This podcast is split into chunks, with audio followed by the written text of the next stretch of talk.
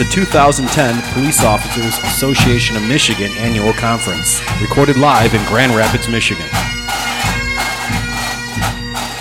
All right, Police Officers Association of Michigan. We are at the annual convention, honoring all of the different officers um, throughout the, the state that have uh, really um, gone above and beyond. And uh, well, basically, they're going to they're all been very humble and just saying they're doing their jobs. But sitting with me right now is Jason Miller from Monroe County. Jason, thanks for uh, stopping by and taking some time out of your day. Thank you. You you had you you've, you've been. Um, um, uh, acknowledged uh, for your your duty um, and, and some of your actions this past year. Tell us a little bit about it and exactly what happened.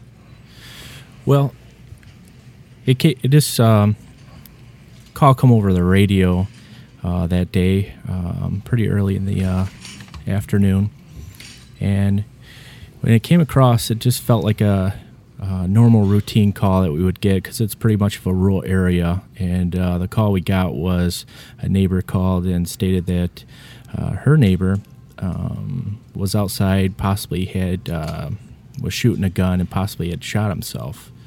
Um, uh, the area that this was in was, like I said, it was pretty rural. Uh, a lot of people hunt in the area and stuff. So we figured maybe it was a situation where a guy may have been uh, target practicing or something, maybe Sure. something um, accidental, but uh, never really crossed my mind that uh, what was going to happen um, happened. Well, what actually ended up happening that day then? Well, I was uh, I was originally the first uh, officer called to the scene. However, I was the farthest away, and it was out just outside the jurisdiction of uh, South Rockwood. And our uh, smaller jurisdictions, our smaller departments in the county, are very helpful in assisting us, uh, being short-staffed and, and such. So uh, the South Rockwood officer um, volunteered to uh, back me up and assist me. However, since he was so close, he uh, arrived on scene first. Um, as I'm still responding to the scene, uh, he came across the radio and advised that the uh, there was a male subject sitting out front of the house with a with a gun. Um, at that point, I knew uh, it, it wasn't going to be a um, my routine call. Sure. So when I got on scene, actually, uh, at that point, another uh, deputy that had just cleared a call uh, beat me to the scene. And when I got there, uh, Deputy Duncan from Monroe County was uh, prone out with his uh, uh, duty rifle in front of the house, directly in front of the gentleman. Um, he was sitting in his driveway, facing Deputy Duncan with a with a gun. Um, I arrived on scene, and um, I, I was a couple of houses away when I, I first got there. Uh, so I, I approached on foot uh, to get closer, but I never uh, never saw where the uh, South Rockwood officer was. I, saw his patrol vehicle, but uh, I never seen where he was. I had no clue where he was. Uh, so as I'm Deputy Duncan's talking to the gen- gentleman, trying to get him to drop the gun, trying to get him to you know comply with us, I start approaching up, um, trying to get a better position just in case something did happen. Um, going through the front yards, trying to get uh, as close as I could, um, you know, not putting anybody in danger. At that time, that's when I saw the uh, South Rockwood officer uh, come up behind the gentleman around the house. Um, Deputy Duncan was still talking to him, trying to get him to drop the gun, uh, but I wasn't sure what uh, the South Rockwood officer was was attempting to do.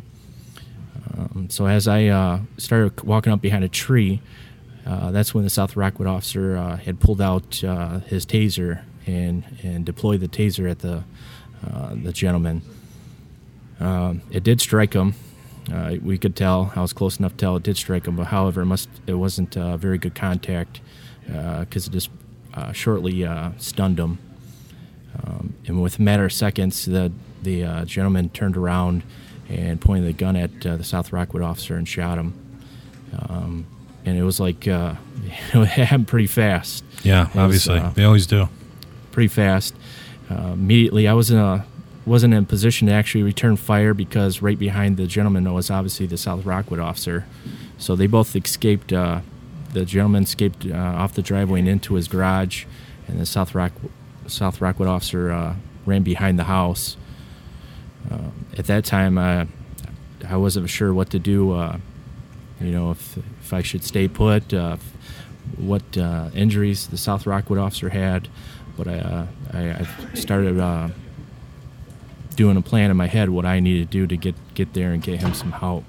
So I decided to run behind a couple houses and come through the backyard instead of approaching from the front. And as I started doing that, I heard more gunshots coming from the house. Uh, so I just continued to run, continued to keep an eye on things, and that's when I came across South Rockwood officer laying in the backyard of the uh, the gunman's house. Um, it was pretty obvious he was shot, and uh, he, he was pretty out of it. So I was able to uh, grab him, assist him, uh, help him get a couple houses away where I could get some good cover and get get some good safety for him. Um, there, but I knew my where my car was was in good line fire if the if the gentleman came back out. Uh, so I had to go and get my car myself and and leave uh, the South Rockwood officer uh, in cover behind the neighbor's house. And then at that point, it was just a matter of training kicking in.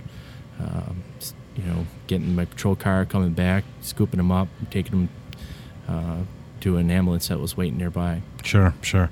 So um, he ended up being okay. Yes, yes. Luckily, he wasn't uh, in the hospital very long. It was more of a uh, a flesh wound, I guess. It went it went through, but uh, didn't hit anything.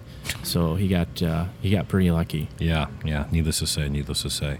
So you know that's that's that, that's a tremendous story and tremendous courage on your part too. Um, um, uh, you know, it, uh, walking into a situation like that, not knowing what to expect, and again, like you stated, your training uh, immediately uh, coming into play and uh, taking over the situation. Um, and so that's again why part of the reason why you were awarded uh, this year as one of uh, POAM's Police Officers of the Year. Um, so, Jason, thank you very much for coming down. We appreciate what you do for not only uh, the community and uh, civilians, but also for all the brothers that have uh, attended here with you today. Um, it's it's guys like you that uh, make things a lot easier for the rest of us. So, thank you very much. Well, Congratulations.